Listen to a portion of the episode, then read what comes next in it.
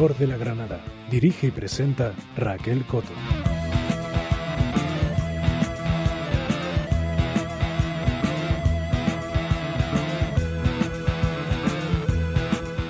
Marhaban bikum, bienvenidos y bienvenidas a este nuevo capítulo del Color de la Granada, un podcast sobre cultura árabe, islámica y judía.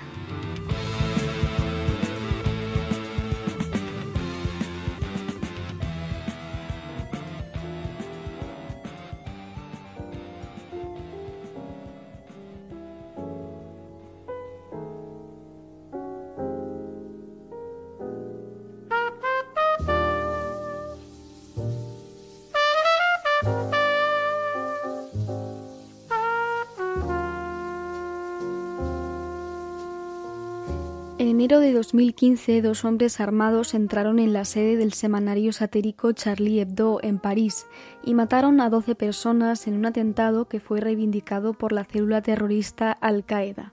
Las imágenes dieron la vuelta al mundo y muchas ciudades organizaron manifestaciones a favor de la libertad de expresión, portando pancartas con el lema Yo soy Charlie, yo soy Charlie. Estas marchas se hicieron movimiento y el eslogan se empezó a utilizar para otras reivindicaciones sociales. El resto ya es historia.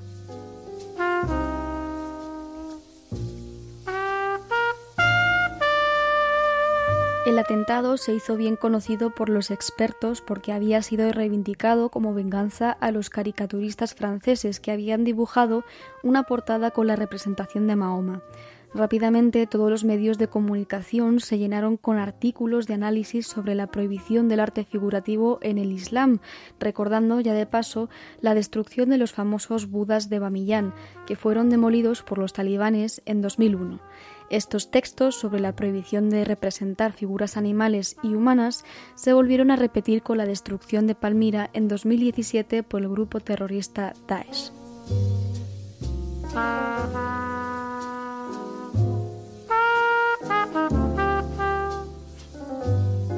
Yo, que suelo guardar reliquias en mi habitación, tengo un cuaderno de segundo de la ESO en el que se describe así el origen del Islam. Un día Mahoma se retiró al monte a orar y allí se le apareció el arcángel Gabriel, que le anuncia que va a ser Mahoma el profeta de una nueva religión monoteísta que cree en un solo Dios, Alá. Mahoma descendió de la montaña y comunicó a los habitantes de la Meca lo que había pasado. La población no le creyó e intentó matarle a pedradas, así que Mahoma se vio obligado a huir de la Meca a Medina en el año 622. A esto se le llama la Égira, que marca el año cero del calendario musulmán. En Medina va a reorganizar a sus seguidores y formaría un ejército. Lo primero que hizo fue dar siete vueltas alrededor de la Kaaba tirando a todos los ídolos de las distintas religiones politeístas, excepto la imagen de la Virgen María. Hasta ahí todo más o menos bien, con sus matices y sus pegas. El problema llega más adelante, cuando en los llamados pilares del Islam, la profesora anota extender el Islam por el mundo a través de la guerra santa o yihad, y también cuestiones como está permitida la poligamia o no están permitidos los medios anticonceptivos. Otra de las grandes joyas son los imanes, son los que realizan la interpretación del Corán. Aquí se confunden términos como ulema, mulá o imán.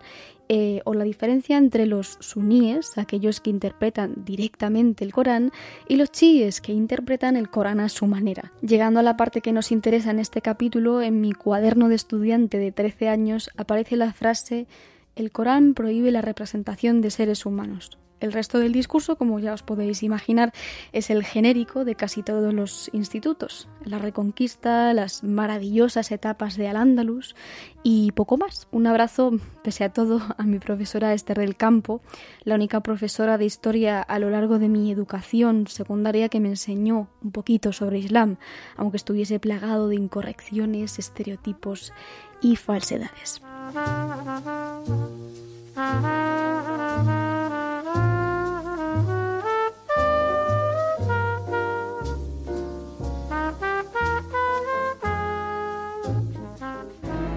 En los primeros años, el Islam prohibió la imaginería. ¡No! ¡No! ¡No, no, no! ¡No! Screaming into the void. No es verdad. No es ¿Verdad? Tenemos pila, pila de ejemplos artísticos de los Omeya, de los Abbasíes, configuración. Mi corazón palpita como una patata frita. No es cierto, ¿vale? No es verdad. No, no lo es. La figuración está prohibida en los espacios de culto, pero en los primeros siglos del Islam no se prohibió la figuración. Os podéis mirar todos los palacios eh, que queráis de los Umayyad y que podéis mirar toda la cerámica y podéis mirar todos los textiles. Eh, existe la figuración. Existe, os lo puedo garantizar. Otra cosa es como qué tipo de escuelas de pensamiento adapten lo que dice en el Corán, porque el Corán no prohíbe la figuración, es el hadith el que más o menos deja caer alguna cosa. Entonces depende de la escuela jurídica a la que pertenezca la comunidad islámica, está más o menos bien visto representar figuración.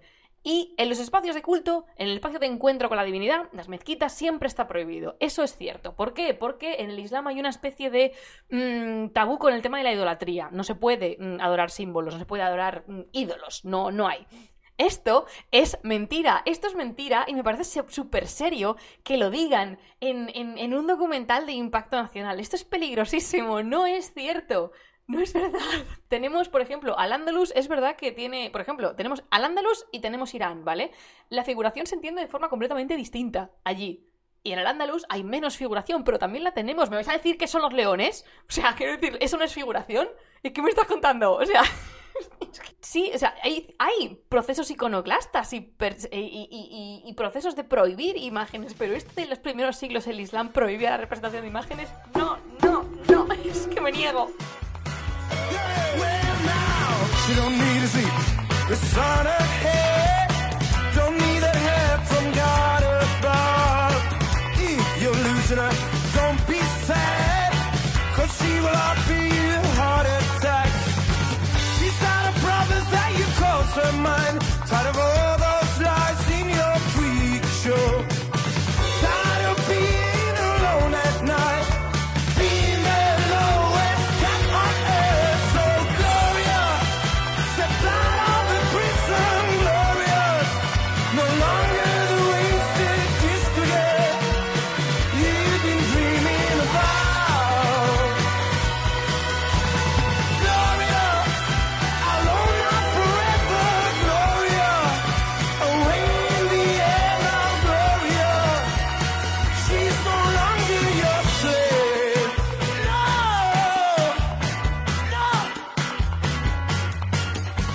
Tenemos con nosotros a Laura Castro, graduada en Historia del Arte por la Universidad de Valencia, ha hecho un máster en estudios medievales de la Universidad Complutense de Madrid y también es doctoranda por la Universidad de St Andrews en Escocia, con especialidad en mitología, literatura y arte iraní medieval. Muchos la conoceréis porque dirige el proyecto Las Plumas de Simurg y también hace una muy buena labor de investigación en Twitch, donde se ha formado una comunidad preciosa y donde habla del libro de los reyes, de arte en general y de muchas otras cosas. Os dejaré algunos enlaces en la descripción del capítulo para que podáis disfrutar de su contenido.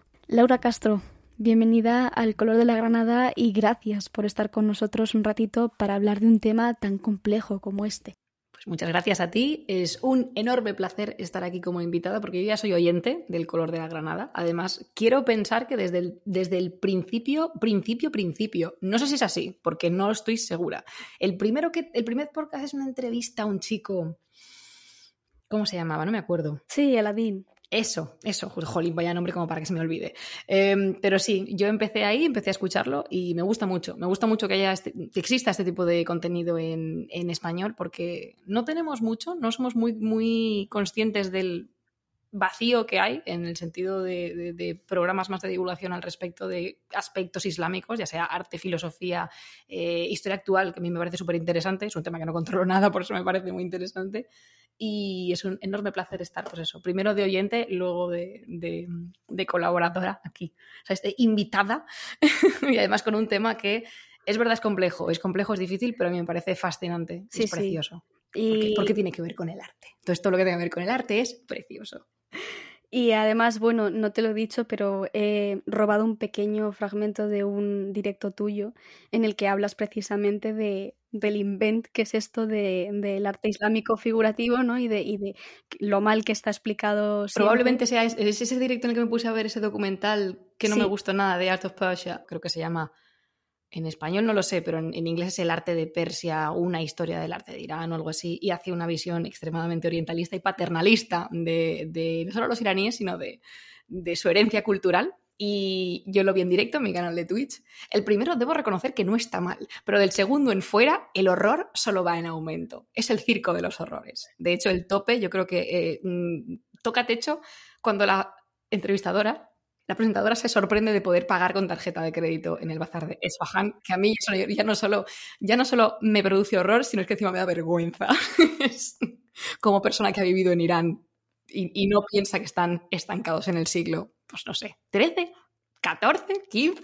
O como cuando se piensan que Irán es un gran desierto, que eso ya también podríamos hablar Ah, bueno, sobre sí, pero ello. Próximo Oriente es un desierto completo donde no crece ni una bendita planta y donde eh, hay camellos, gente que tiene cabras en propiedad y gente que vive en casas de adobe excavadas en la ladera de la montaña, así como, como Petra, pero del partifiesta, ¿sabes? Como Petra mal, Petra regular. Petra es, es mejor porque es un monumento así grandote y encima no es musulmán. Entonces, eh, pero el resto no, el resto es... eh, Ya con esto cerramos el programa porque ya está, ya, ya está explicado todo. Pido perdón por el enfado, pero es que me, me molesta especialmente. No, pero, pero es verdad que ya, como hemos comentado, el, el Islam se instaura sobre la base de la idolatría, pero las opiniones van desde Sí. la prohibición total hasta la permisibilidad más absoluta. Y entiendo que mm, esto es eh, causa de estereotipos o de una mala comprensión de, de los fundamentos sobre los que se basa esta supuesta prohibición, ¿no?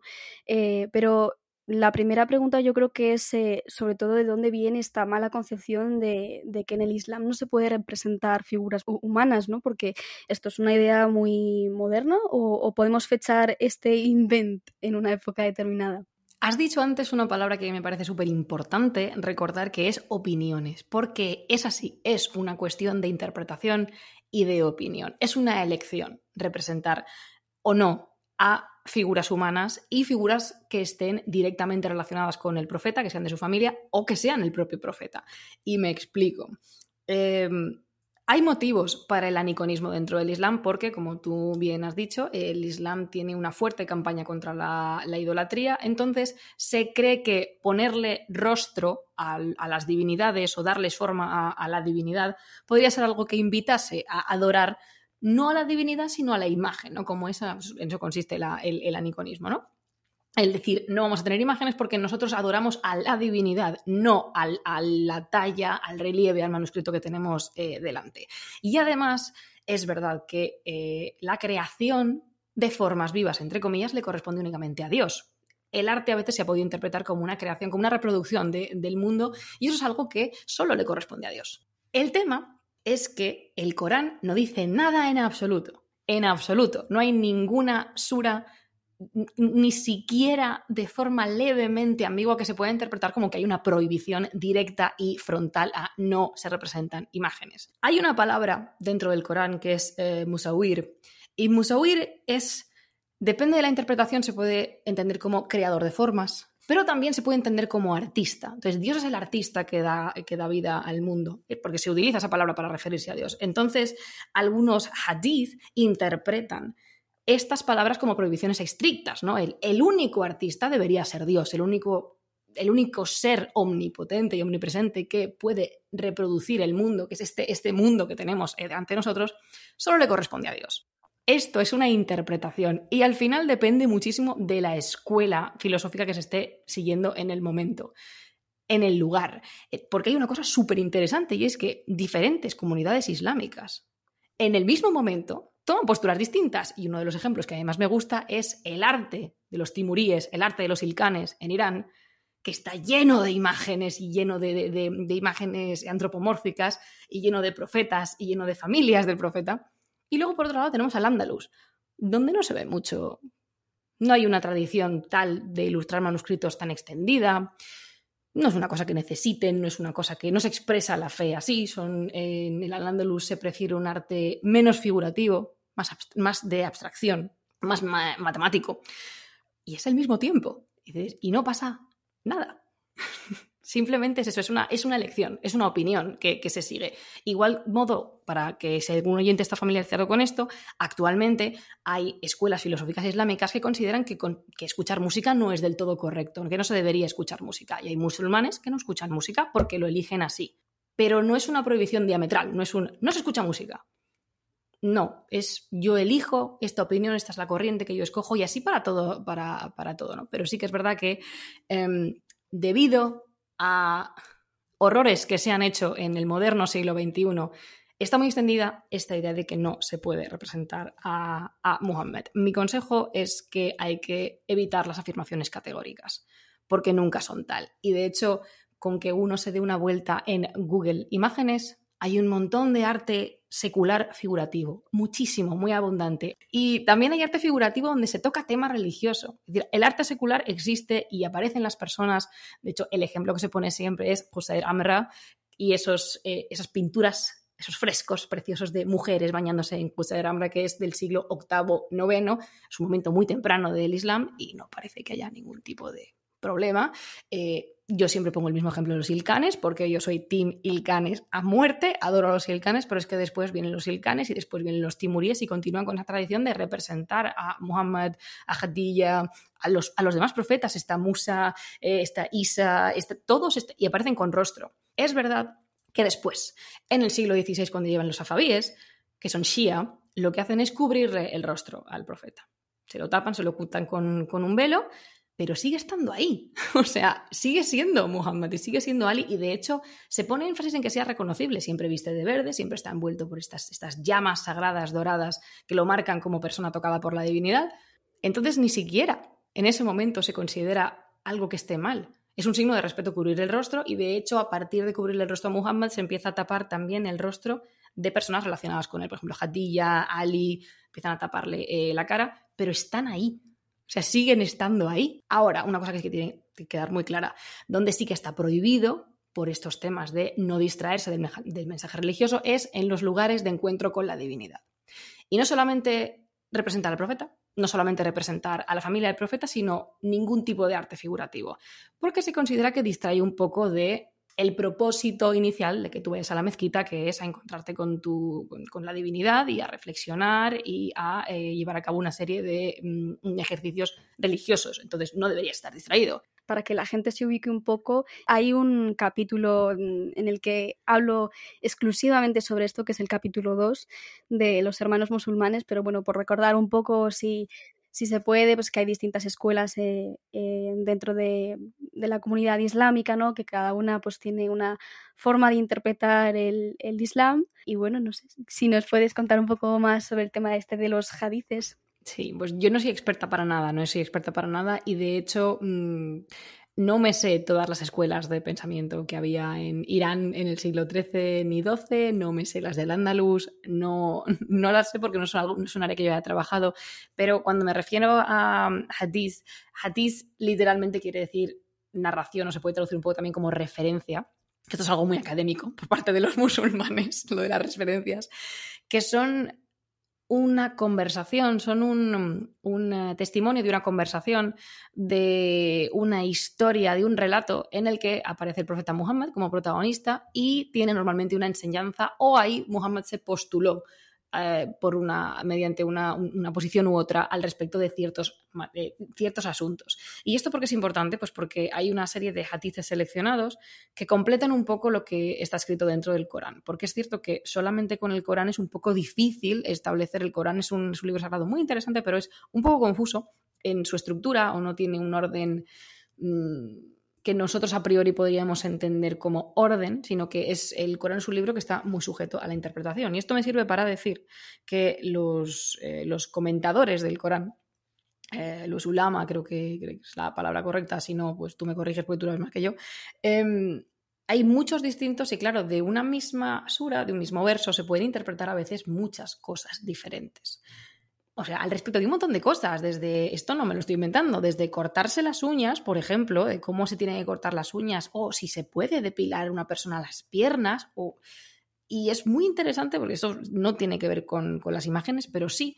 Y es que, claro, con, como esta es una religión que está viva, que la gente sigue practicando, cada vez aparecen más y más preguntas al respecto de cosas, por ejemplo, en el Corán y en la Hadith no vamos a encontrar nada al respecto de operaciones estéticas. O de Internet, por ejemplo o de internet o de qué se puede qué se puede hacer o qué no. Entonces es muy interesante cómo se sigue interpretando el Corán y se siguen estableciendo ya no se compilan más hadiths porque los hadiths son actualmente son los que son y no se pueden. Decir añadir de repente uno nuevo sería un poco mm, invent como me gusta decir a mí de claro eh, no ha podido ser esto no de repente no ha aparecido Muhammad a postularse sobre el uso de Spotify por ejemplo pero pero se sigue interpretando el Corán para dar respuesta a estas preguntas. En estos momentos, estamos hablando de los siglos 9, 8, 9, 10, 11, 12, 13, 14, no hay una separación de poderes, el poder religioso y el poder em, político están en el mismo sitio, la jurisdicción se hace a través del Corán, la jurisdicción se hace a través de, los textos sagrados y de la religión en muchos, muchos casos.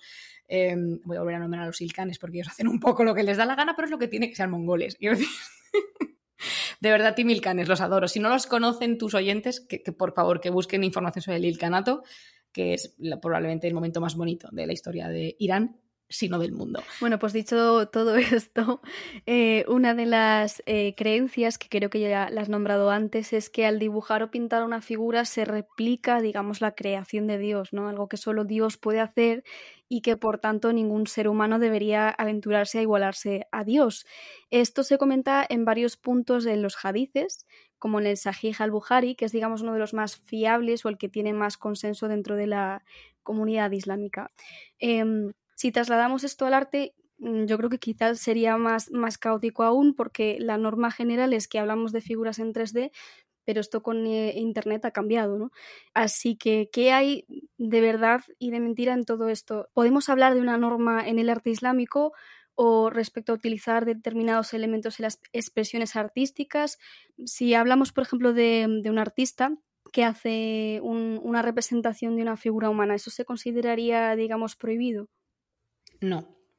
Por lo menos, bueno, también os voy a decir una cosa, yo estoy hablando del, periodo de tiempo del que yo me ocupo, que es lo que en Europa conocemos como época medieval. Estamos hablando desde el siglo VIII hasta, vamos, desde que llega el, eh, Islam a Irán. Sé que estoy muy pesada con el tema de Irán, pero es que en Irán es donde florece lo que se considera una de las grandes artes mayores del Islam, que son los manuscritos ilustrados no podemos tener manuscritos ilustrados sin figuración. Es, básico, es de base. Entonces, em, yo me dedico desde ahí hasta eh, bien entrado el siglo XVII. Y te puedo prometer que si eso se hubiera tomado al play de la letra, no, yo no tendría trabajo, yo no tendría tesis, porque no se entiende así. No se entiende así, para nada. No hay ninguna prohibición que. y es que mm, a las imágenes me remito aparece, y además no solamente aparece la figuración en, em, en, manuscritos, sino que aparece en cerámica. Por ejemplo, tenemos multitud de animales, tenemos multitud de escenas mm, muy, muy seculares, de banquetes, de cazas, de gente bebiendo, de gente celebrando, de gente cazando, hechas en un contexto islámico, porque sí, estoy diciendo que los, que los eh, que es cuando empieza a, establecerse la tradición de manuscritos, pero no quiere decir que antes no fuera, porque la pintura que se hace, o sea, lo que se, los manuscritos que se pintan, no aparecen de repente en Irán, sino que hay una tradición combinada entre la influencia de China y una existente ya ilustración de manuscritos en la península arábiga que está ahí. Y esos manuscritos árabes, ¿qué tienen? Animales, tienen animales, tienen personas, porque son manuscritos científicos. Poco se habla de los manuscritos científicos. Existen, son una maravilla. Mm, consultadlos, de verdad. Dioscórides no tiene nada que hacer al lado de, los eh, ya os lo digo yo. Eso no se considera una prohibición, al menos no en la zona de Irán, desde luego no en la península eh, arábiga, porque es que os voy a poner otro ejemplo, claro, no decir todo el rato Irán, el Maqamat al-Hariri, el Maqamat al-Hariri, el Khalil Wadibna, que se, ilustra, se ilustran en, la península eh, arábiga. Y no pasa nada. Khalil no pasa no es, no es de la India. Bueno, Kalila Wadibna es la adaptación del Panchatantra, que son un conjunto de fábulas, pero yo me refiero a ese manuscrito que probablemente todo el mundo conoce, donde hay dos, zorritos chacales, son, chacales, la gente los llama zorritos, son chacales, chacalas, de hecho, son Kalila y Dibna, que son más malas que la puñeta, por cierto, son malísimas, son muy monas, pero son una es azul y otra es roja. Habéis visto esta imagen en muchísimos libros de portadas, están al lado de un árbol, están las dos con la boquita abierta, aullando hacia arriba, y por ejemplo ahí veis un montón, un montón de representación de animales. Otra es el Makamat del Hariri, donde aparecen infinidad de personas, muchísimas personas, que además las, las eh, imposturas, que es como es, horrible eso de imposturas, pero es como más o menos se traduce Makamat, eh, tan ilustradas para un poco para reforzar su, su, su idea, su, aprendizaje, ¿no? esa, esa moraleja que, que nos tienen que dar. Y están todas ilustradas.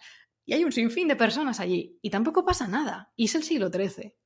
Es, depende del momento, depende del lugar, depende de la interpretación. Desde luego, no hay. Si hubiera una prohibición tal, que es que, claro, lo dicho, eh, nunca hay que hacer afirmaciones categóricas, porque incluso aunque haya una prohibición, hay opiniones sobre la prohibición, hay excusas que se pueden hacer sobre la prohibición. En lo que sí que coincide todo el mundo es que Dios no tiene representación. No es posible representarlo porque no se entiende el Dios como el Dios cristiano, que sí que es un hombre normalmente, un hombre mayor, que es como lo vemos en la iconografía eh, cristiana. En el Islam no. En el Islam no se entiende el Dios como una figura de padre. Es, es, es todo, es nada, es, es, es la fuerza que ha creado el, el universo. Yo iba a preguntar si, si ha habido intentos de, de, representar a Dios. A ver, hay representaciones de Dios. Lo que pasa es que hay que verlas en contexto. En, en eh, unos manuscritos maravillosos, que son los Mirosh Nome, que es el viaje nocturno de Muhammad, no sé si los oyentes lo conocen un poco, pero básicamente Muhammad hace dos viajes, bueno, varios, pero dos de ellos son muy interesantes porque sube a los siete cielos y baja a los siete infiernos acompañado por esa estrella maravillosa que es Jibril, Gabriel, que es um, su compañero, su guía, y bueno, también ahí está el, trío más famoso, no son los tres mosqueteros, son Jibril, Muhammad y Burak. Burak es el corcel en el que se sube eh, Muhammad para recorrer este viaje místico. Y al final, de cuando llegan al cielo, en muchos manuscritos, representan cómo él está en presencia de Dios, está ante el trono de Dios y está flotando en oro. Eso lo hacen los, los timuríes especialmente. No, no he visto, creo que fuera de contexto timurí, no he visto nada, pero eso sí, y es una cosa que me parece única, me parece bellísima, me parece una forma de, de entender ese encuentro con, con, algo que es completamente superior a, a los seres humanos y que los, sobrepasa en, cualquier, eh, de cualquier forma y se ve al profeta Muhammad flotando en un campo dorado, arriba y abajo está el, texto y simplemente está ahí flotando y de hecho en algunos está o tapándose las manos o como agachándose, pero no hay espacio en el que postrarse. Él intenta postrarse pero no hay espacio porque está flotando en, lo que se supone que es el octavo. He dicho siete cielos, sí, pero es que el octavo le pertenece a Dios. Eh, las matemáticas son muy importantes para entender el arte islámico. Eso se puede ver también en la Alhambra. También, sí, sí. De hecho, eh, la Alhambra es uno de los ejemplos perfectos de cómo la matemática y el arte van de la manita. Entonces, bueno, ese es el único, el único lugar que puedo pensar ahora mismo en el que se ha representado a Dios y que se sepa. Lo que pasa es que es un poco, es muy ambiguo y yo creo que por eso dirigieron esta forma de representarlo, por la ambigüedad, porque yo no puedo señalarte y decir esto es Dios quizás sea simplemente el brillo, pero es, la, elección de representar ese preciso momento que es tan importante, que es cuando, cuando el profeta se encuentra con, con, Dios. Estos viajes están ilustrados y además eh, no solamente aparecen personajes de mucha importancia dentro del Corán, como son todos los profetas, Musa, Moisés, Isa, Jesús, Abraham aparece por supuesto, pero también aparecen ahí una caterva de criaturas increíblemente preciosas y fantásticas, como el ángel de las 76 cabezas, el ángel que está hecho mitad de nieve, mitad de fuego y nunca se derrite ni nunca se congela. Eh, está el gallo blanco que canta eh, para, para, llamar a la, a, la oración matutina. Y no pasa nada. Bueno, además de estar acompañado por un coro de ángeles espectacular. De hecho, los frontispicios más famosos de la historia del arte son Muhammad a lomos de, de Burak. Eh, de hecho, vosotros ahora mismo no lo estáis viendo, pero hay uno que podéis buscar que está, se realizó en el siglo XV que es el frontispicio de una Hamza de Nezamin, que tiene aquí Raquel en el guion este estupendo que me ha mandado, que es el que está justo en el centro, que tiene un fondo azul. ¡Oh, que es una pasada! Es que es una pasada. yo ahí, yo es que me, me muero, me, me, muero con estas imágenes. De hecho, yo he compartido muchas veces trocitos de este porque cada ángel da para comentar ocho artículos sobre, sobre cada ángel y, y, lo, y lo estupendos que están. Son todos muy guapos, ¿vale? Yo están todos muy guapos, pero por ejemplo, en este, como ya es del, del siglo XV, casi XVI, ya Muhammad tiene la carta para. Hablaremos más detenidamente sobre el vuelo de Muhammad porque voy a hacer obviamente un capítulo sobre esto. Se merece un capítulo. Sí. Bueno, no adelantaré quién es el invitado, pero Algunos seguro que ya lo sabrá. A mí me lo va a decir cuando apaguemos el micro, ¿eh? así que no preocuparse que yo lo quiero saber. No, no, no, hacemos spoilers. Eh, has dicho ahora justo lo del tema de la cara velada. ¿Qué es esto de la cara velada? Pues eh, es una cosa que he comentado antes también, pero es una, es una muestra de respeto. ¿Por qué? Porque se elige cubrir el rostro del profeta porque se le considera persona sagrada. Es decir, eh, esto es una cosa del, del, Islam, fundamentalmente de, la Shia, pero los manuscritos Sunna también lo hacen, que es una forma de deferencia hacia el profeta, de indicar que no es igual que los demás, porque no lo es, es el, recipiente de la revelación. Entonces, como es una persona sagrada, se le tapa el, rostro y de hecho en muchos medios modernos, estoy hablando de medios modernos, hay cositas que han tomado de estas tradiciones de los siglos XIV, XV y XVI porque em, aparece Muhammad como un rayo de luz como luz. Y eso es una cosa, bueno, aquí probablemente eh, eso es una cosa que habrán visto también los, oyentes, quizás que es eh, Mohammed envuelto en llamas. No está ardiendo, no le pasa nada, son llamas sagradas. Es muy interesante que muchas de estas llamas tienen muchísimo que ver con las llamas que le salen de los hombros a los inmortales y a los dragones en China, pero eso lo dejamos para otro día, porque los motivos vienen y van de, algún sitio. Pero sí, esta, esta cosa de envolverlos, no estoy estableciendo, no estoy sentando cátedra, pero son muy parecidas. El, estilo que se utiliza para, para, dibujar estas llamas son muy parecidas a las llamas que desprenden los, los... Son llamas que no arden, porque son llamas celestiales. Es que es una cosa muy interesante esto, son llamas celestiales, no es fuego el que tú acercas la mano y te puedes quemar y hace daño. es, una llama celestial. Es una llama que indica que esa criatura no es de este plano de existencia.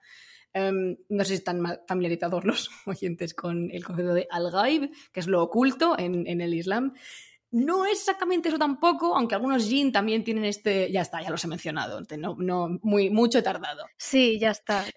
algunos jin también tienen estas, estas llamas a veces en, los brazos, en las piernas, alrededor de las muñecas, em, pero no es exactamente la misma. Es, es una llama que lo señala como persona sagrada empezó haciéndose con, con, Muhammad y luego empezó a hacerse con los compañeros del profeta y luego con su familia. O sea, es ya al final se terminó por, por, ocultar el rostro directamente. Eso sí que es una cosa que ha evolucionado al, al, respecto de, la Edad Media bastante en el pasado, porque como digo, tenemos manuscritos en los que aparece el rostro de Muhammad y no hay ningún problema con eso. Y, y bueno, sí que es verdad que a raíz de posturas posteriores, sobre que no se puede representar imágenes, muchos de estos manuscritos han sido horriblemente maltratados y destruidos porque hay muchísimos manuscritos. En concreto, hay unos que tienes tú aquí, que son el, um, el el compendio de crónicas de Rashid ad-Din, que eso se hizo en el siglo XIV, y en esta página en la que salen Jibril y Muhammad casualmente no ha sufrido mm, daños, pero hay otras en las que se ha rascado la cara y ni siquiera de personas, eh, de personas de relevancia sagrada, sino por ejemplo ese famoso asesinato del visir Nizam al-Mulk por parte de los asesinos de Alamut. Un saludo a todos los fans de Assassin's Creed, sí, esos. Eh, explica, explica eso. A ver, el compendio de crónicas, que es el Yame al Tabarij, que es, esta, es, este, es un libro muy grande que le encargan... Eh, ay, Ghazan Khan, Jolín, que no me salía. Ghazan Khan es el primer, eh, es el primer líder del Ilkhanato que se convierte al Islam. Y entonces contrata a Rashid ad-Din para que le haga un libro gigantesco, una enciclopedia tremendamente grande sobre el mundo, la historia del mundo. Eso incluye la religión islámica, pero también incluye acontecimientos históricos. Entre todos los acontecimientos históricos está en ese libro el asesinato, el registro del asesinato de un visir muy importante para la historia de Irán, que es Nizam al-Mulk. Y a este visir lo matan, lo asesinan los famosos asesinos de Alamut, de la fortaleza de Alamut, que son los que después inspirarían la novela y después inspirarían el juego de Assassin's Creed. Los Assassin, ¿no? Entiendo. Assassin, efectivamente. Esos señores. Em, y eso, eso está, ese, ese asesinato está en, eh, ilustrado pero las caras han intentado ser borradas. Se ha rascado el manuscrito para quitar, eh, para quitar las caras y de, hecho no solamente em, las caras, sino que hay algunos animalitos, hay, algunos, hay algunas ilustraciones de caballos, por ejemplo, que también han sido rascadas, les han quitado los ojos, les han quitado, han intentado como borrar que están ahí, fruto de concepciones posteriores de que no se debería representar nada. Esto de los ojos, ¿de dónde viene? Porque siempre me lo he preguntado, el, el hecho de haber visto desde la modernidad, ¿no? No me voy a referir a, bueno, me tendré que referir a, pues, el terrorismo, ¿no? Em, ¿Por qué solo los ojos? No tengo ni idea. Yo me sé dos historias y las dos son leyendas. La primera es la de un pintor chino que decía que no pintaba ojos a los caballos porque, se, se- porque cobrarían vida y saldrían de la pared y de hecho así sucede en la leyenda que le obliga, el emperador imagino, no lo sé, le obliga a pintar pupilas en, en los ojos de los caballos y los caballos salen del- de la pared y aplastan al, a, a quien esté delante. Y luego lo mismo es con el mascarón de proa de los barcos, que se tenía la creencia de que si tenían pupilas cobrarían vida los mascarones de proa de los barcos. ¿Qué dices? No sé de dónde viene, no sé si es algún concepto quizá muy moderno de que los ojos son eh, lo que contiene realmente el alma, ¿no? Lo que nos da vida. Lo los ojos son el espejo del alma, que frase más de Mr. Wonderful, pero quizás eso.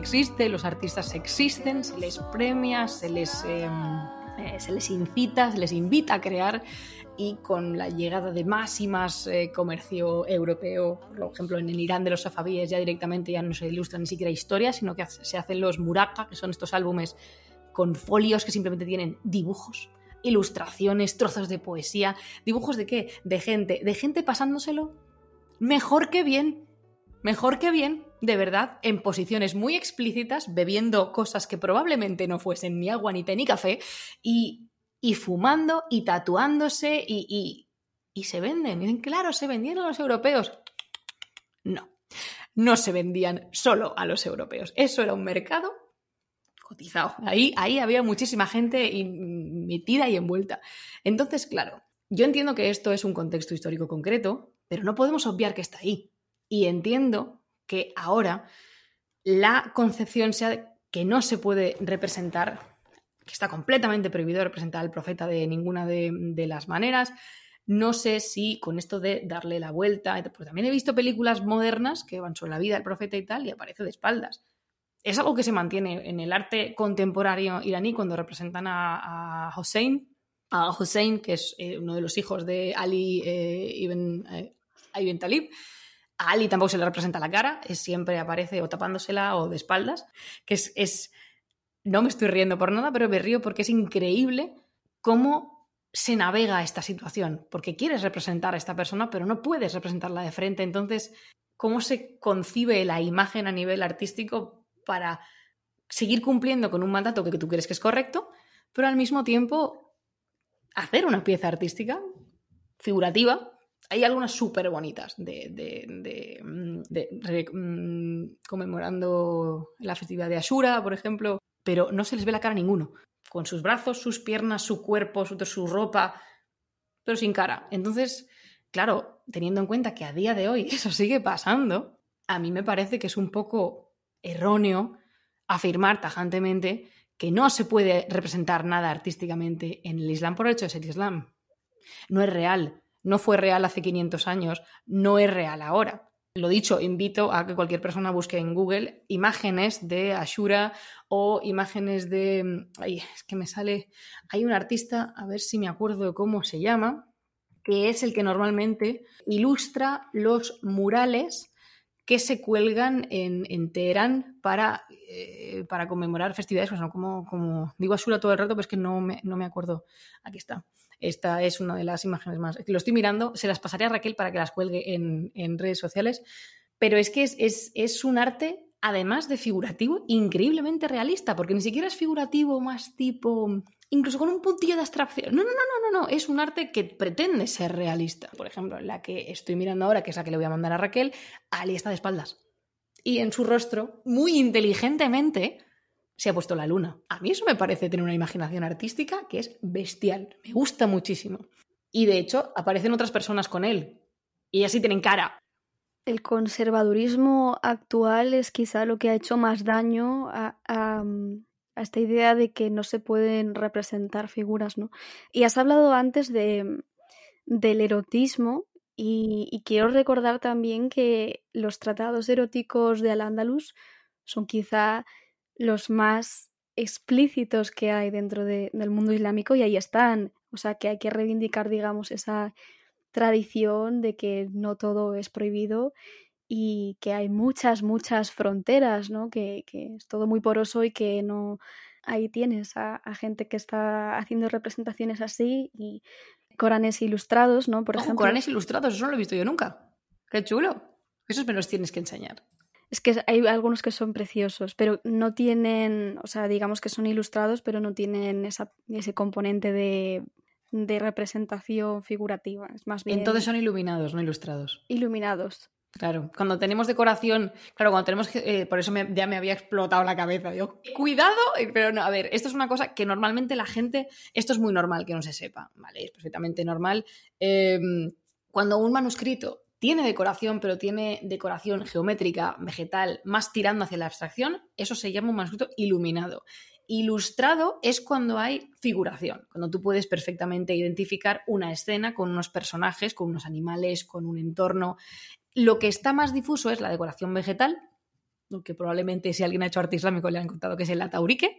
Eh, eso porque a veces sí son plantas que son reconocibles, especialmente las hojas de parra, esas hojitas de, acanto, esas, esas hojas de palma que también suben hacia arriba, pero no son plantas realmente, son iluminaciones de flores, decoración vegetal, y es verdad porque eh, es una cosa que me ha parecido siempre muy curiosa, ¿no? Animales no, pero plantas sí. Es, no sé si es porque no se mueven, esto es una tontería, como la copa de un pino, pero no me importa. Es, ¿Tienen alma las plantas? pues es que depende a quién le preguntes. Es decir, en el Shahnameh, Escandar, o sea, Alejandro Magno, habla con el Basbas, que es, no, eh, que es un. ¿Es el, el Basbas se llama?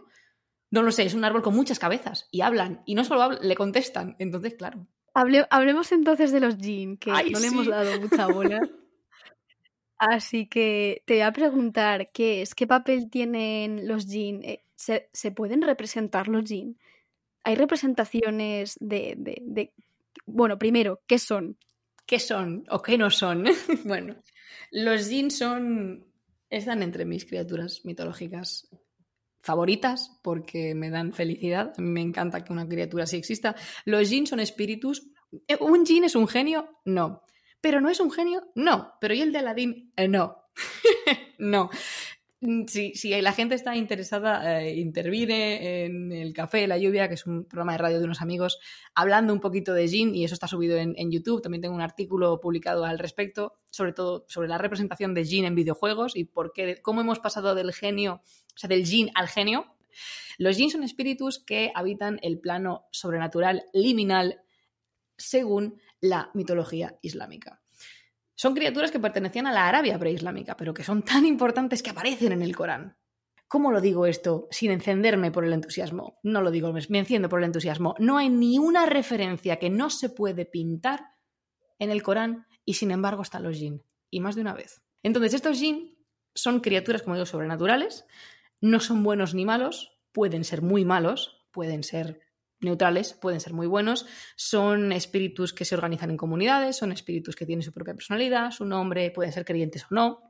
Y resulta que son increíblemente populares en la representación eh, artística porque son criaturas muy divertidas. Son normalmente criaturas mixtas, son eh, seres muy altos, con el cuerpo cubierto de pelo, normalmente con cuernos, algunos pueden adoptar forma humana, así que dependiendo del cuento que estemos viendo, aunque veamos una persona en la imagen, puede tratarse de un jin que está disfrazado.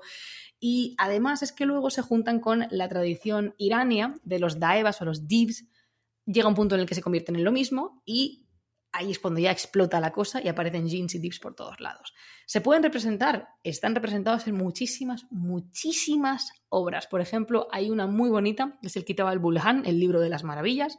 Están, están ahí representados. eh, también aparecen en muchos libros que cuentan historias y hay historias que tienen que ver con, con los jinn. Aparecen los Falname, que los Falname son libros de presagios. ni las mil y una noches me suenan también, ¿no? Claro, sí, sí, las millones. Aparecen muchos jeans, sí, sí, aparece, eh, es el cuento donde está el cuento de Aladín, con el jean del anillo y el jean de- que está dentro de la, de la lámpara. Aparecen eh, jeans que hacen tratos con seres humanos, aparecen jeans que los ayudan. Hay otro libro que el título es imposible de pronunciar, así que no lo voy a hacer, pero es el manuscrito BNF 174 Personnes de la Biblioteca Nacional de Francia, que es un manuscrito muy pequeño que yo he tenido el increíble placer de tener en las manos y es espectacular. Y es un libro sobre magia. Y ahí no solo están los jin, sino están los siete reyes jin y cómo llamarlos. Es un manual de instrucciones para invocarlos. ¿Jin y magia entonces es lo mismo o no tiene nada que ver? Realmente viene de la palabra Jan o de la raíz Jan, que quiere decir ocultar. Literalmente es lo que está oculto, es lo que permanece, lo que permanece oculto y se ocupa de toda esa dimensión sobrenatural que nosotros no podemos ver, pero que existe. Es toda esa, toda esa parte, son, son una parte fundamental de, la construcción de la religión islámica. Muchos de ellos tienen poderes mágicos, algunos un poco torpes, otros no, pero sí, sí no, no son exactamente lo mismo, son dos conceptos distintos. De hecho, los seres humanos pueden hacer magia también en el Islam. No sé cómo será en otras zonas, pero por ejemplo en Irán, dependiendo de quién sea quien hace magia, está bien visto o no. Los reyes míticos del libro de los reyes, de Shahnameh, todos ellos son bastante magos, todos hacen magia, uno incluso se transforma en dragón, eh, uno de mis favoritos que es Fereidun, que se transforma a sí mismo en dragón para darles un susto a sus hijos. Es un poco, me voy a transformar en dragón, les voy a meter el susto de su vida y a ver cómo reaccionan y en base a cómo reaccionan les voy a bautizar. No es coña. Eh, mm, Fereidun yo le quiero mucho, pero sus elecciones a veces son un poco cuestionables. Entonces, pero por ejemplo, ¿no? Es, esos reyes hacen mucha magia y no pasa nada, pero sin embargo, cuando el rey que es, el que está en el trono, que es Dahok, que es el rey demonio, hace magia, eso es mal fatal. Pero también, bueno, la postura del Islam al respecto de la magia es un poco como que está ahí. Sobre todo esa magia práctica de andar por casa de todos los días, del mal de ojo, de quitarse alguna cosilla de resfriado, de no sé qué. Eso lo vimos con Bárbara y sí era verdad que había el, el Islam popular que se llama, ¿no? Sí. O que lo, que lo llaman. Digamos, el personaje por antonomasia que se relaciona con, con la magia es Salomón. Suleimán, que es el, el rey que doblega a los jin y los hace ponerse a trabajar para él. Hay una escena que es bastante habitual también de, de frontispicios, que para los que no lo sepan, en un manuscrito el realmente es la pieza del frente y son las dos primeras páginas del manuscrito que normalmente van ilustradas. Puede o puede no tener que ver nada en absoluto lo que hay en ese frontispicio con lo que hay dentro. Y hay muchos frontispicios que enseñan a Soleimán eh, acompañado de todos los animales y todos los div y todos los jin y todos los ángeles. Y de hecho, una de las compañeras de Suleimán que está sobre él volando y que lo protege es Simurg. Porque Suleimán y Simurg se van a tomar el té juntos, son muy amigos. Eh, de hecho, ahí también está con él la bubilla, que es la que habla con él, ese hut hut, ese pájaro precioso que es la bubilla, que habla con él y le enseña a hablar el idioma de los pájaros. Te lo pregunté hace muchísimo tiempo, el, el tema de la bubilla, porque no me quedaba exactamente claro cuál era el papel de la bubilla ahí. A ver, la bubilla, no sé de dónde viene, la verdad, porque no me he puesto a investigar tanto, pero es verdad que en la poesía persa, la bubilla, sobre todo desde, desde que se populariza tantísimo Mantego Tair, que es la conferencia de los pájaros de Fariduddin Attar, que se escribió aproximadamente en 1270 y por ahí más o menos, no me sé. Yo fechas fatal, soy historiador, soy doctora en historia del arte y no me sé ni una fecha. Entonces, desde que se populariza ese libro, ahí la bubilla, básicamente eh, Mantego Tair, lo que trata es de que todos los pájaros del mundo se ponen de acuerdo en que necesitan un líder y la bubilla es quien les guía hacia Simurg, que es eh, la que consideran que es la que está preparada para ser su líder. Y solo llegan 30. Eh, Entonces, la bubilla en la poesía persa tiene esas connotaciones de, de líder, de guía espiritual, especialmente en el sufismo, porque esto es poesía espiritual. Esto no quiero que penséis que el Mantego es un cuento, es una fábula. Sí, pero es fundamentalmente es poesía sufi, es poesía espiritual. La bubilla tiene esa, esa potencia, ¿no? esa, esa, ese carácter de mensajero. Probablemente esté muy relacionado con el pasaje de que es ella la que le enseña a Sulaimán a comunicarse con los pájaros y a hablar el lenguaje de los pájaros, que no es sino otra forma de indicar que tu alma trasciende, que vas más allá de lo que puede normalmente hacer un ser humano, pues porque Suleiman otra cosa no, pero lo hace todo el hombre. Pero sí, y es muy bonito esa, eh, volviendo a las representaciones artísticas, porque aparece en un lado, en el frontispicio son dos, dos folios, el, em, normalmente es el verso y el recto de uno, que básicamente son palabras un poco complicadas, que imaginaos que tenéis un libro y lo abrís directamente, pues la página que queda a vuestra izquierda, eso se llama recto del folio, y la que queda a vuestra derecha es el verso. Entonces, cuando lo abrís, ¡pum! es una imagen entera una doble cara, una doble página. Y en un lado está Suleiman con los Jin, con Simur, muchas veces aparecen Simur y el dragón peleándose, como no puede ser de otra manera. y, en el otro lado está la reina de Saba, Bilqis, que es la compañera de Suleiman, y aparece Bilqis con ángeles, con Jin también, porque están los dos entronizados. Ese es, el arquetipo de escena Salomón entronizado y ahí están los Jin. Mira, ¿veis? Tampoco hay problema ninguno en representar Vamos a ordenar todo esto un poco porque entiendo que hay mucha gente que se habrá perdido. Entonces, eh, para ubicar, em, ¿quién es Simur y quién es la reina de Saba? Simur es eh, un pájaro de la mitología irania al que yo le dediqué mi tesis y mi proyecto en general, porque, bueno, pues las plumas de Simur, ¿no? Y ella es eh, un pájaro de una importancia trascendental para un poema que se escribió en el siglo XI que se llama el Shahnameh o Libro de los Reyes. Eso por un lado.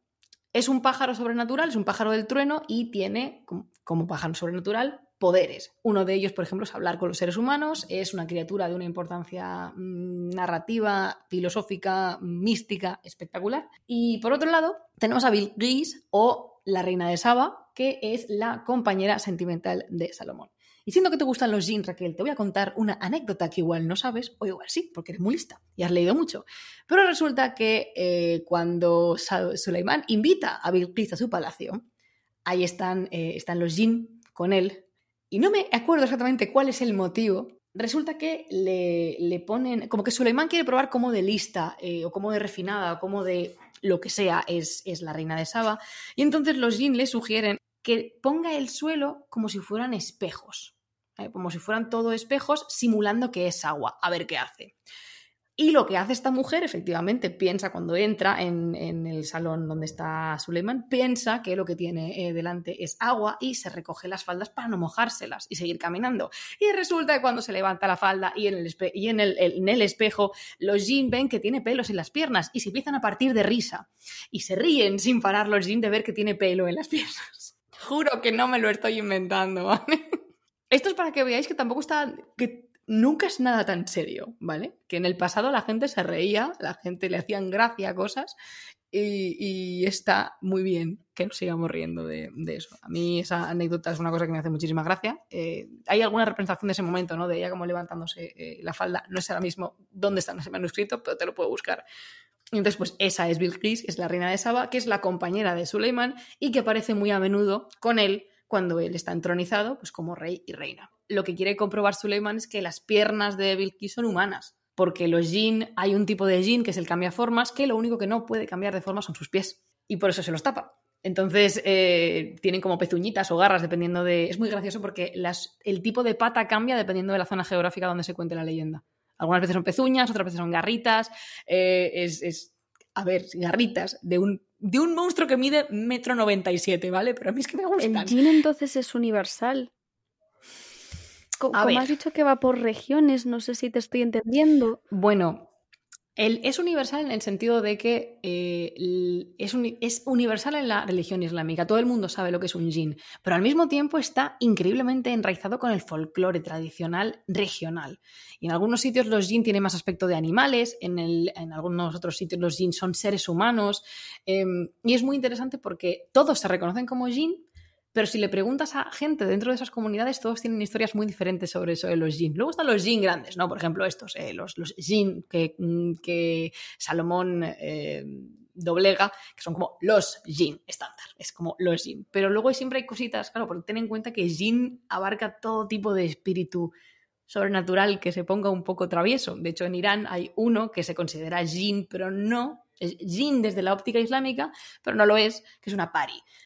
Las paris son esos seres del mal que hacen que a nosotros se nos enreden los auriculares en el bolsillo, que se nos pierdan las llaves del coche, que nos tropecemos y nos peguemos en el codo con la esquina de un lo poco que sea. un poltergeist, ¿no? Algo parecido. Es un espíritu muy travieso que vive de torturar a los humanos, pero que esto ya tenemos en Sumer, tenemos en, en Asiria también ya. Por aquí en, en, en Irán se les llama Paris y en otros sitios se les llamará de otra manera. La pregunta es, es, o sea, ¿es contemporáneo? Por ejemplo, podemos hablar de Jin en, en Al-Ándalus. Sí, por supuesto. Sí, sí, sí, yo diría que sí. Yo es que mi- yo me dediqué al Andalus en una época y ahora me he ido muy lejos, me he ido hasta la planicie irania, pero yo te, yo te diría que sí, porque quiero decir, para responder si son universales o no, es que están en el Corán.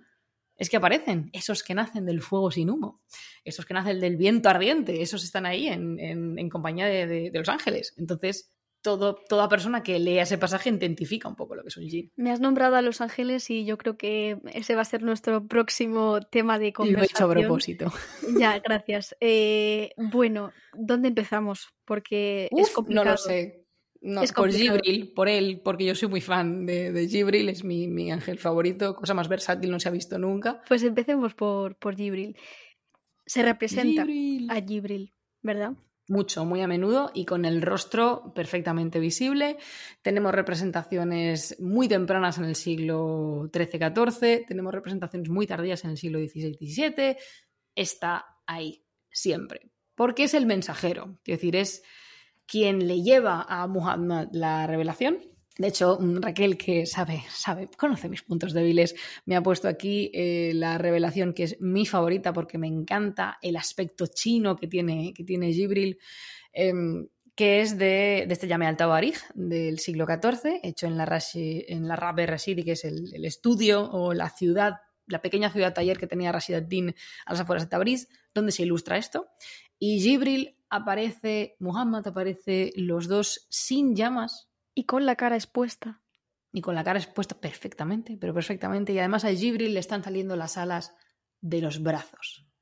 Es la cosa más bonita que he visto en mi vida. Es pocas cosas vais a ver así de bonitas, oyentes del color de la granada. Os lo digo en serio. Le están saliendo las alas de los brazos, como a los espíritus en China. Y va vestido a la manera de un espíritu en China y esa corona que tiene el tocado recuerda mucho a otras cosas también. ¿Por qué? Porque esto es una cosa que a mí me gusta mucho contar, recordar más bien, que es el tema del contexto. El contexto es muy importante. ¿Por qué? Porque es fundamental que conozcamos el cuándo y el dónde para entender el por qué. ¿Por qué tiene Gibril esta pinta? Pues porque la influencia artística que los mongoles se traen de China es espectacular. Permea en todos los aspectos de su vida. Tanto que llega a permear en su vida religiosa. Y de hecho el compendio de crónicas es muy bonito porque se ve la mezcla que hay, esa, esa maravillosísima mezcla, que es que a mí me gusta mucho la mezcla, creo que es lo más bonito de todo. Y, ahí se ve cómo están combinados. Mucho, es que estoy mirando la imagen y bueno, es muy llamativo que Muhammad lleva turbante, pero se le ve el pelo como le cae largo y negro hasta la cintura, que eso es una cosa que no se llevaba mucho en, en Irán, más bien era el pelo recogido o corto, pero esto ¿quién lo lleva así? Los mongoles, que entienden que debajo de ese turbante hay mucho pelo, como lo llevan. Estamos ellos. hablando de Ya está. eh, Mongolia, de Irán. De Irán, estamos hablando de eh, la zona de Tabriz, que es el noroeste de Irán, hacia el 1307, 8, 9, 10. es que no tenemos fecha exacta, pero sí. Mil- la, escuela, la ciudad taller, esta chiquitina que, que he comentado antes, se funda en 1307, así que esto, pues 1314, más o menos. Pero también, también hay representaciones, por ejemplo, en el mundo otomano, ¿no? Sí, sí, por supuestísimo. Tenemos representaciones eh, y en Asia Central, y tenemos representaciones en la península arábiga y eh, en Egipto, y ahí están. Y no pasa nada. Los ángeles es que son muy importantes para el, lenguaje visual decorativo del, Islam, porque ya no solamente es que sean los portadores de la revelación, sino que son criaturas sobrenaturales y, son los acompañantes, ¿no? son los compañeros de, los seres humanos y aquellos que nos están cuidando y protegiendo. Es muy interesante cómo muchos espíritus se transformaron en ángeles cuando se pasa del zoroastrismo al Islam. Que ese tal Surush que sale en el libro de los reyes no es un ángel, ya te lo digo yo que no es un ángel. Por no meterlo, por no meterlo es para que eh, los oyentes sepan que por eso aparecen tantos ángeles, porque es una, es una forma de sincretismo religioso el tomar las figuras importantes de una religión que les ha precedido, en el caso de Irán el zoroastrismo, que tiene una caterva importante de espíritus y divinidades, y transformarlas, adaptarlas en, en- a un lenguaje y a un entendimiento distinto que es, por ejemplo, en este caso, que son ángeles. Cuando no se entiende ya esa herencia cultural que ha venido de, de antes, pues se dice el ángel no sé quién. Y ese ángel no es un ángel, sino que es una divinidad anterior. Es, es, es una cosa súper ¿Hay alguna razón por la que los ángeles tengan esas alas tan características? Son así como picudas y... Porque, por ejemplo, en el, en el arte cristiano se representan de otra manera completamente distinta las alas. Pues esto es una cosa que es una opinión mía, ¿vale? Esto es una opinión mía, es una respuesta que te voy a dar yo mía, no, eh, sobre todo fundamentada en, en lo que he podido investigar. Y es que a la hora de representar ciertas partes animales, se mira mucho, ya no a especies reales, sino a los tratados estos. ¿Os acordáis que hace unos minutos bastantes he mencionado un tal Ibn Buktishu? Es que hay una traducción, una traducción, no, perdón, una tradición bastante asentada de manuscritos islámicos que tratan sobre animales. Y hay imágenes de esos animales. Y esos animales tienen las alas representadas de, diferente de distinta manera y de una manera específica, que son, por ejemplo, los niveles. Le pasa un poco a Simur también, a este pájaro mitológico, que cuando se representa, las alas se parecen mucho a las alas de imágenes de otros pájaros que se han visto en otros, en otros eh, manuscritos. Yo no tengo prácticamente ninguna duda en que la concepción de los ángeles, tanto en el cristianismo como en el islam, viene del más o, más o menos el, mismo sitio. ¿no? De hecho, ya Platón hablaba de que el alma tiene un- unas alas que vuela. Entonces, estos ángeles heredan un poco esa, esa iconografía y se representan así por una combinación, creo yo, de, de referentes visuales, de un lenguaje visual que tienen, eh, que tienen más, más cerca.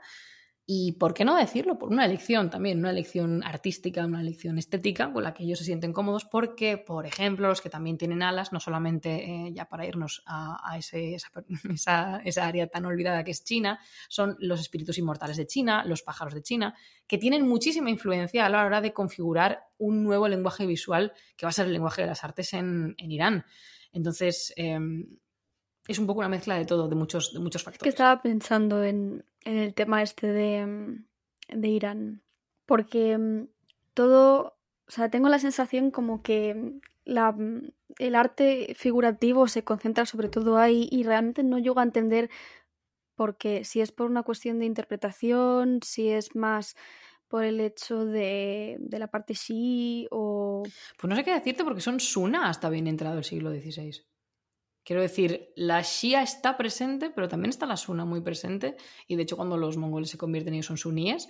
Eh, no lo sé. No, no voy a sacarme del bolsillo una explicación increíblemente coherente, pero no lo sé. Lo que sí sé es que el arte islámico en esa zona, en la zona del que consideramos ya no solo Irán, sino hay una, hay una cosa que utilizamos en estudios iranios que es el persianato. Esa zona, lo que quiero decir el persianato son zonas que han estado influenciadas de alguna manera eh, por el lenguaje, eh, la música, la comida, el vestido, el, arte, por la cultura persa. Y se extiende muchísimo, quiero decir, llega hasta la península de Anatolia, puede llegar hasta partes del norte de África, dependiendo del momento.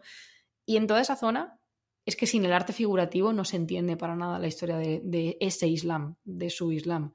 Hay un término parecido que es el Islamicate, igual. Sí, justo. Que- Está el Persianate y el Islamic Y el Hate, sí. ¿no? Sí, sí, que es un poco las áreas de influencia que hay de... de- Es muy interesante porque has hablado de China. Sí. ¿Qué relación tiene Irán con China dentro del arte? La relación de Irán y China se puede trazar pues como, como, como pronto hasta los sasánidas y probablemente antes, porque a veces pensamos, cuando pensamos en el pasado, que son mundos aislados, ¿no? Son como mundos burbuja, y no es verdad, son mundos que están increíblemente conectados. Y em, en el caso de, la zona del, Persianato y de China, tú piensas que cuando se produce la conquista de los mongoles, cuando Genghis Khan conquista el reino de Jorasmia y cuando después Uplegu Khan viene aquí y establece el, el ilcanato, porque ya definitivamente termina con el califato abasí de Bagdad, cuando pasa todo eso, todo lo que se traen los mongoles, que además en ese momento están controlando, son los señores de China, porque se ha establecido la dinastía Yuan, todo eso es un único imperio, más o menos cohesionado, pero tiene un mismo lenguaje eh, visual que evoluciona, dependiendo, la zona de China es muchísimo más eh, sino orientado, o sea, orientado a, la, el cinismo de, de esto y luego en Irán se mezcla con las propias tradiciones locales pero se establece un puente, ¿no? Se establece un, puente, de hecho ahí está la famosísima ruta de la seda, que es una carretera que comunica muchísimo Asia Central con, con el resto, eh, China, Asia Central, la planicie irania, el mar Mediterráneo. Y es una fuente constante de comunicación. Y en China hay muchísimo arte figurativo, muchísimo, para legitimar a los gobernantes, para adornar el vestido de uno, para dejar plasmados momentos y acontecimientos importantes no se entiende China sin la imagen. Y entonces eso es una idea que permea en Irán y pasa a Irán y se traduce y, aquí empiezan a, a, mezclado con la propia, el propio comportamiento de los mongoles se empieza a mezclar y luego además se mezcla con las tradiciones locales porque la tradición de representar, por ejemplo, monarcas, no es algo que se traigan los, los mongoles de China, es que ya, pues quiero decir, hablamos de los asánidas, los partos, los seleucidas, los aquemeidas, ya tienen, todo se mezcla, todo se mezcla y en un lugar en el que es tan importante la representación figurativa, fíjate, esto vuelve a ser una opinión mía, no creo que les cupiese en la cabeza concebir que eso estaba prohibido, porque es algo que había estado siempre ahí. Siempre. Ha sido una parte importante la, la representación figurativa. Dentro del poder, entiendo dentro del poder y dentro de la religión, porque en el, eh, no, conservamos apenas ninguno, pero sabemos que tenemos, por ejemplo, en Asia Central las eh, imágenes, las pinturas de Panzikert, donde están representado el ciclo de aventuras de Rostam y aparecen, eh, aparece Ahura Mazda. También tenemos las imágenes de, las, de las divinidades zoroastrianas de los asánidas animales, hay en todo Próximo Oriente un montón de tiempo. También en Mesopotamia ya tenemos representación de espíritus, divinidades, criaturas fantásticas. Es claro que de golpe y porrazo tú vengas y digas que eso no se puede hacer, yo entiendo que tuvo que ser un shock importante.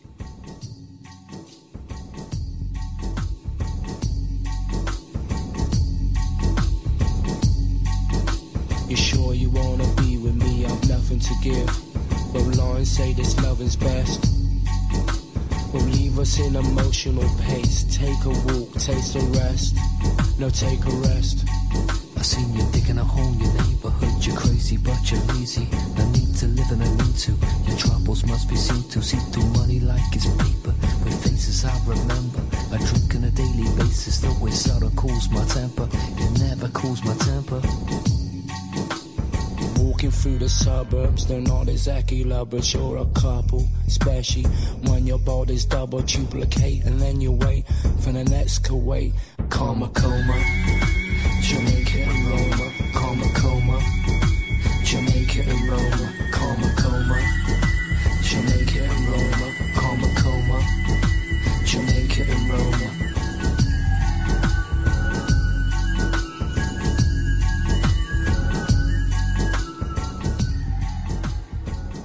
mira, fíjate, hay una cosa que, he aprendido a partir de divulgar cosas, ya no solamente sobre el Islam, sino sobre Irán en general y sobre Mesopotamia, que es que muchas veces esos estereotipos no tienen razón de ser en el sentido de que alguien no sabe algo porque está reproduciendo un mensaje o que se le ha transmitido mal o que nunca se le ha transmitido. Es decir, una de las cosas más bonitas que a mí me enseñado la divulgación es no irritarme porque alguien no sabe algo que nunca le han enseñado. Es muy es imposible que tú sepas algo si alguien no te lo ha enseñado.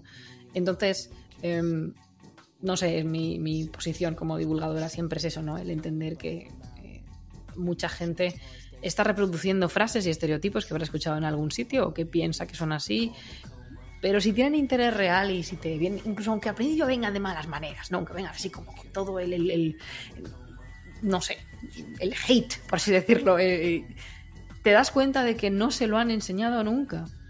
Entonces, no pasa nada, de verdad, es, no pasa nada si no te lo han enseñado. Yo te lo puedo enseñar, otra gente te lo puede enseñar, pero la base es que esto no se ha enseñado o se ha enseñado mal, que es, lo, que a mí me parece más tremendo, ¿no? O no se enseña o se enseña mal.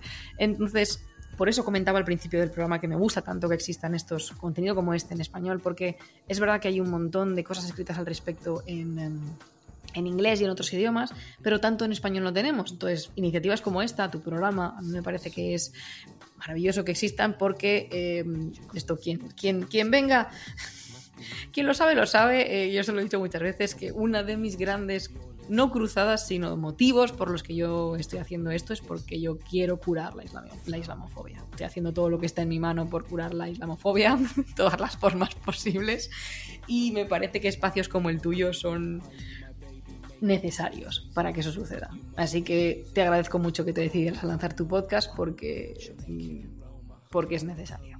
Ay, muchas gracias, Laura. Que me pongo a llorar. Ay.